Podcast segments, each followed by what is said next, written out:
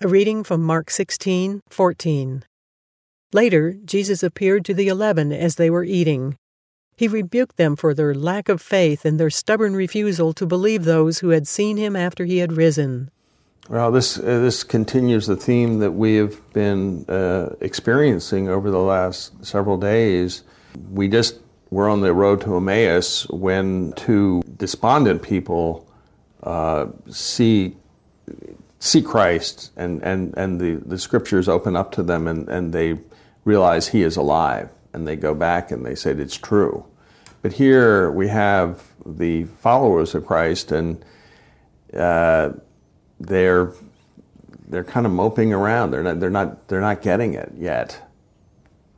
Well, th- their structures were set up in their mind as well of how this had to unfold, and they're wrestling with it and, and trying to figure out uh, all of the aspects of what are the next phase. Remember, they're they're in hiding. They're they, they were part of a revolution in which uh, the head gets taken out. He gets crucified. And they're expecting that this is probably the outcome for them as well. They're, they're the rebels. Uh, um, you know, Peter ran from that recognition in uh, the courtyard when he's asked, Are you one of the followers? And so now they're trying to figure out their future. What does this mean? And we're going to see soon that they're, they go back to fishing. They go back to the things that they know, and um, they're thinking this is the end of the journey that they've been on. They don't recognize that it's just the beginning.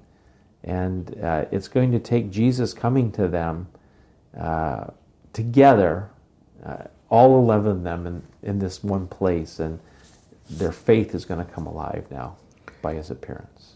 It's interesting. I, I, I, don't remember all the names, but in the book of Acts, uh, Peter and others are hauled before the Sanhedrin.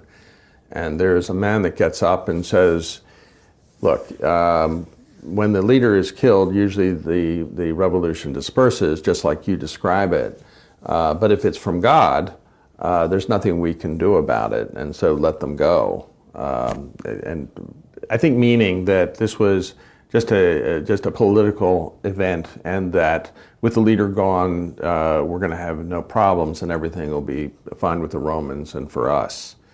In that same meeting with the Sanhedrin, uh, when John and Peter were before them, uh, the uh, description is given this way They saw the boldness of Peter and John and perceived that they were uneducated men, common men, and they were astonished, and they recognized they had been with Jesus.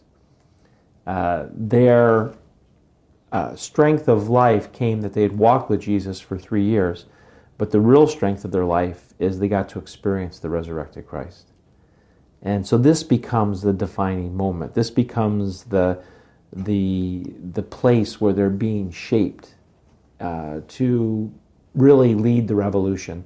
It's going to be the power of the Holy Spirit coming upon them that solidifies, excuse me, solidifies everything but it's the resurrected Christ that becomes the one that they point to.